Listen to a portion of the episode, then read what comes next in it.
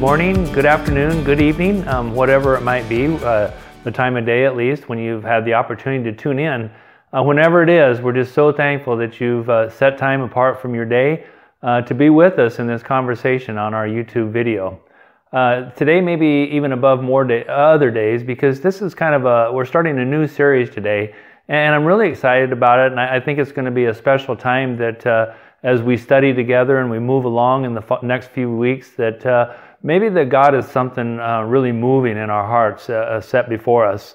Um, today we're going to be doing a lots of reading uh, really from the scriptures and it's Psalm 24, um, John 19, and 1 Corinthians 2 if you wanted to get set up and, and get ready to go there. Um, Psalm 24, John 19, and 1 Corinthians 2. The new series that we're starting today is, is called Who is Jesus? And uh, I would like to use today as kind of an introduction to you and maybe lay the foundation uh, of where, how I got here and really where we're going to be going in the next few weeks. And, uh, uh, and so I'll tell you the way it began really is that, you know, the church, the, what is the church series it just came to an end. And so two or three weeks ago, I was starting to pray about and really wonder where we might go next. And Angie and I were here at the, at the kitchen table and we were doing our morning devotionals uh, we tried to make that just part of our day. That uh, the uh, the process of how we move through the day it starts with uh, scripture reading together and prayer, and we found ourselves in the book of Psalms. Now I don't know if you've ever really studied that too much, but it's just a really uh, very beautiful and intimate writings uh, of people in the Old Testament. They're very honest, they're introspective, and they're intimate. really, they're they're demonstrating really maybe part of all mankind um, throughout their, their writings.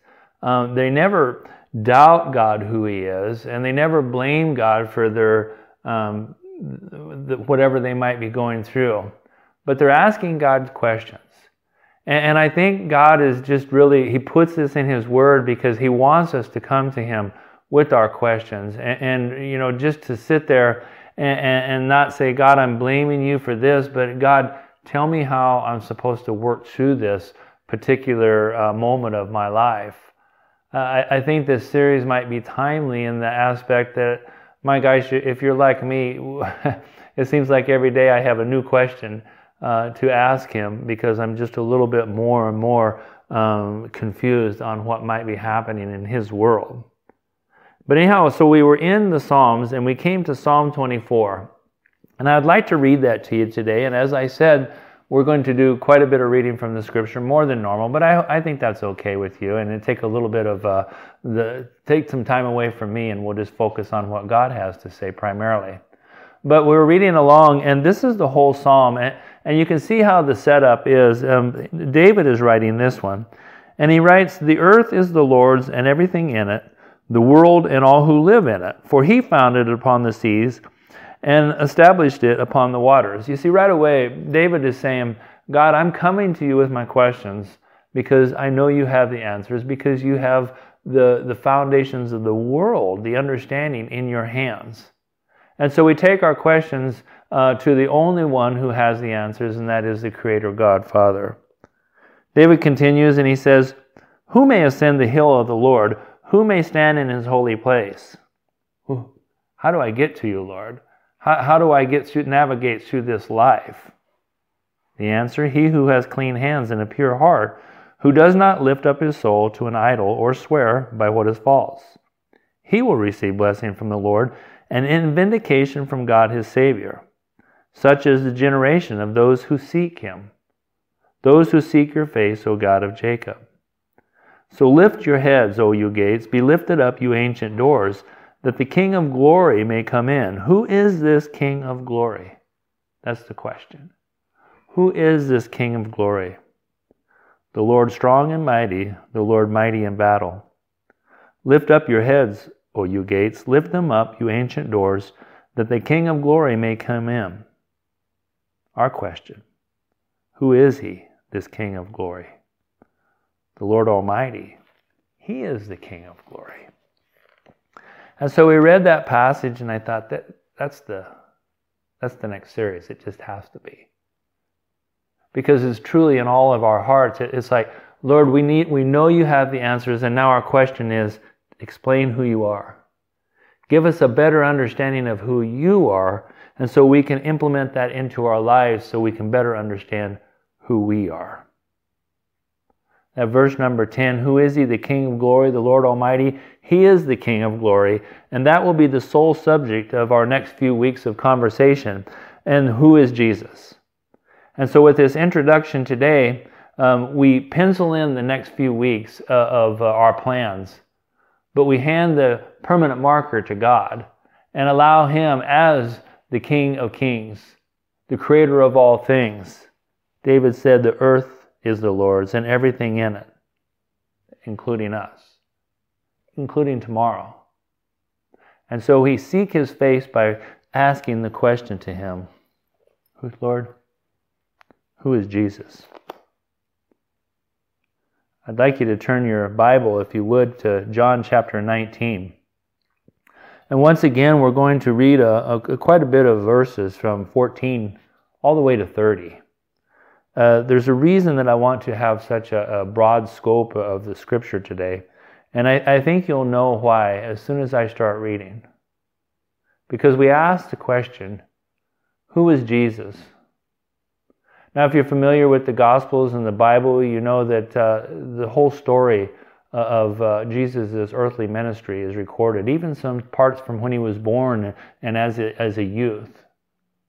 But primarily, what we want to hear is, is the stories of how he's moving through the earth and, and, and he's healing people and teaching and all those kind of things. But I'll tell you what, there's, I, in my mind, there's a much more important event. And that's where we're going to start. Here's the scripture. I, will back up again to 14.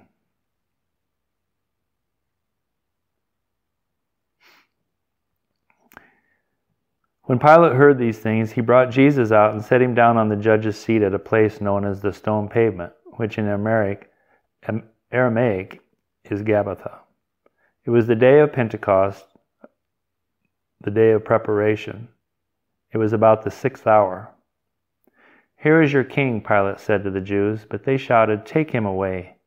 Take him away and crucify him. Shall I crucify your king? Pilate asked. We have no king but Caesar, the chief priests answered. Finally, Pilate handed him over to them to be crucified. So the soldiers took charge of Jesus. Carrying his own cross, he went out to the place of the skull, which in Aramaic is called Golgotha. Here they crucified him, and with two others, one on each side, and Jesus in the middle. Pilate had a notice prepared and fastened to the cross, and it read, Jesus of Nazareth, the King of the Jews. Many of the Jews read this sign, for the place where Jesus was crucified was near the city, and the sign was written in Aramaic, Latin, and Greek. The chief priest of the Jews protested to Pilate, Do not write the king of the Jews, but that this man claimed to be the king of the Jews. Pilate answered, What I have written, I have written. Now, when the soldiers crucified Jesus, they took his clothes, dividing them into four shares, one for each of them, with the undergarment remaining. This garment was seamless, woven in one piece from top to bottom. Let's not tear it, they said to one another, and let's decide by lot who will get it. This happened that the scripture might be fulfilled, which said that they divided my garments among them and cast lots for my clothing. So this is what the soldiers did. Near the cross of Jesus stood his mother, his mother's sister, Mary, the wife of Clopas, and Mary Magdalene. And when Jesus saw his mother there and the disciple whom he loved, standing nearby, he said to his mother, Dear woman, here is your son, and to the disciple, Here is your mother. And from that time on, this disciple took her into his home. Later, knowing that all was now completed, and so that the scripture would be fulfilled, Jesus says, I am thirsty. A jar of wine vinegar was there, and so they soaked a sponge in it, put the sponge on a stalk of the hyssop plant, and lifted it up to Jesus' lips. When he had received the drink, Jesus says, It is finished. And with that, he bowed his head and he gave up his spirit. Thought it was important to start today by reading the entirety of that passage because I wanted us to kind of get a picture of that day. That day.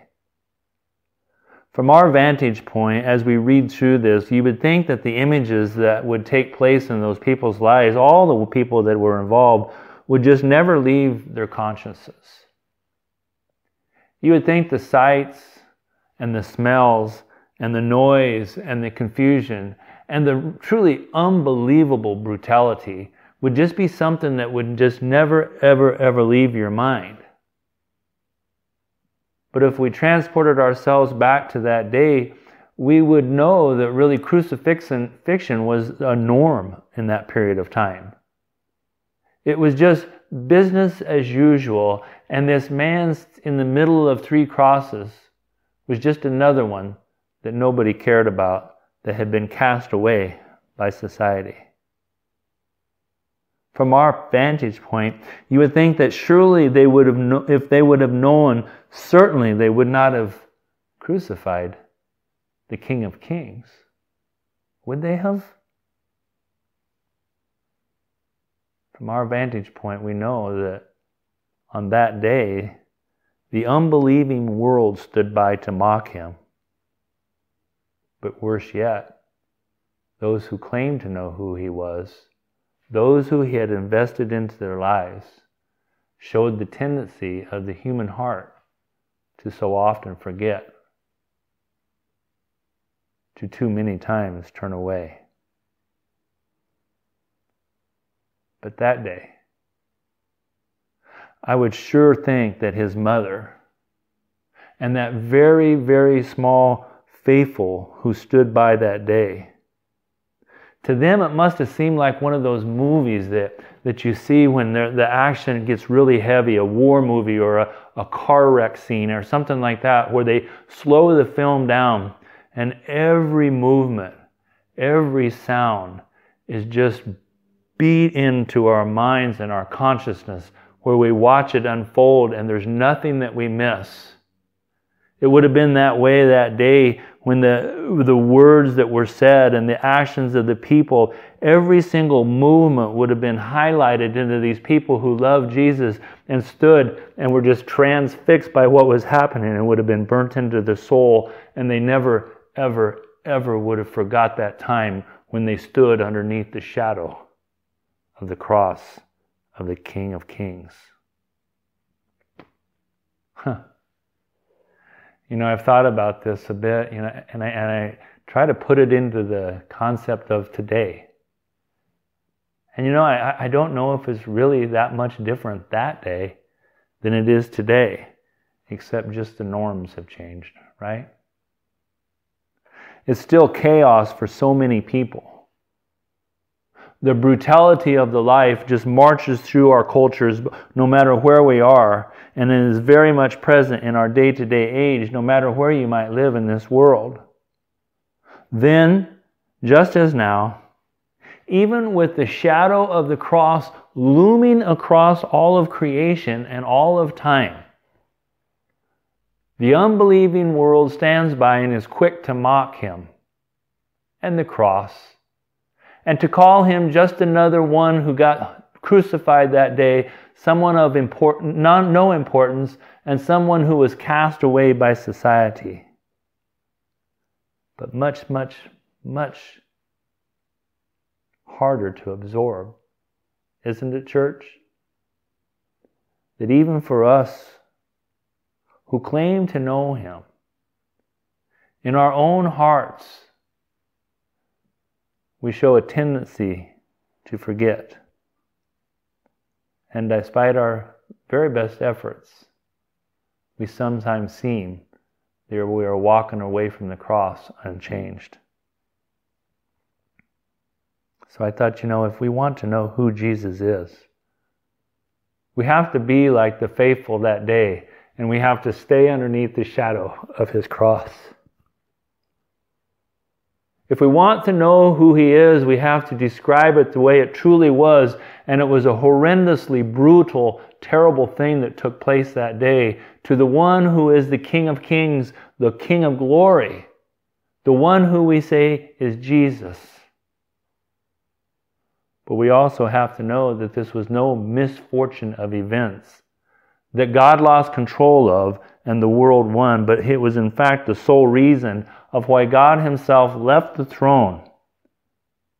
Because in the shadow of the cross, when we stare intently, we become more and more aware that this was a mission of love.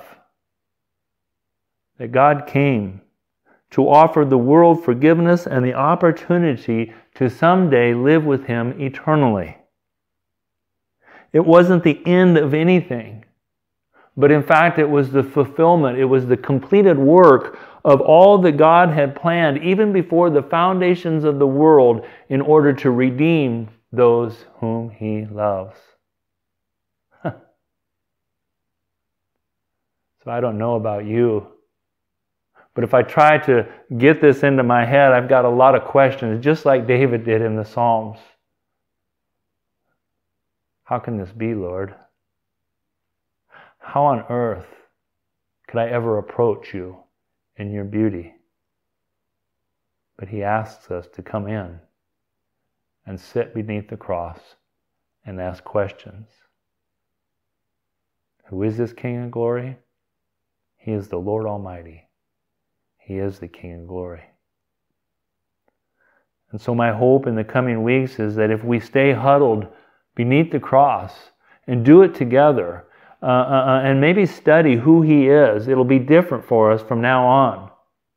We won't ever again forget. We won't ever walk away. We won't ever approach a day or perhaps even another minute as simply as business as usual. We won't be able to look away from His beauty when the world of chaos and brutality spins out of control around us.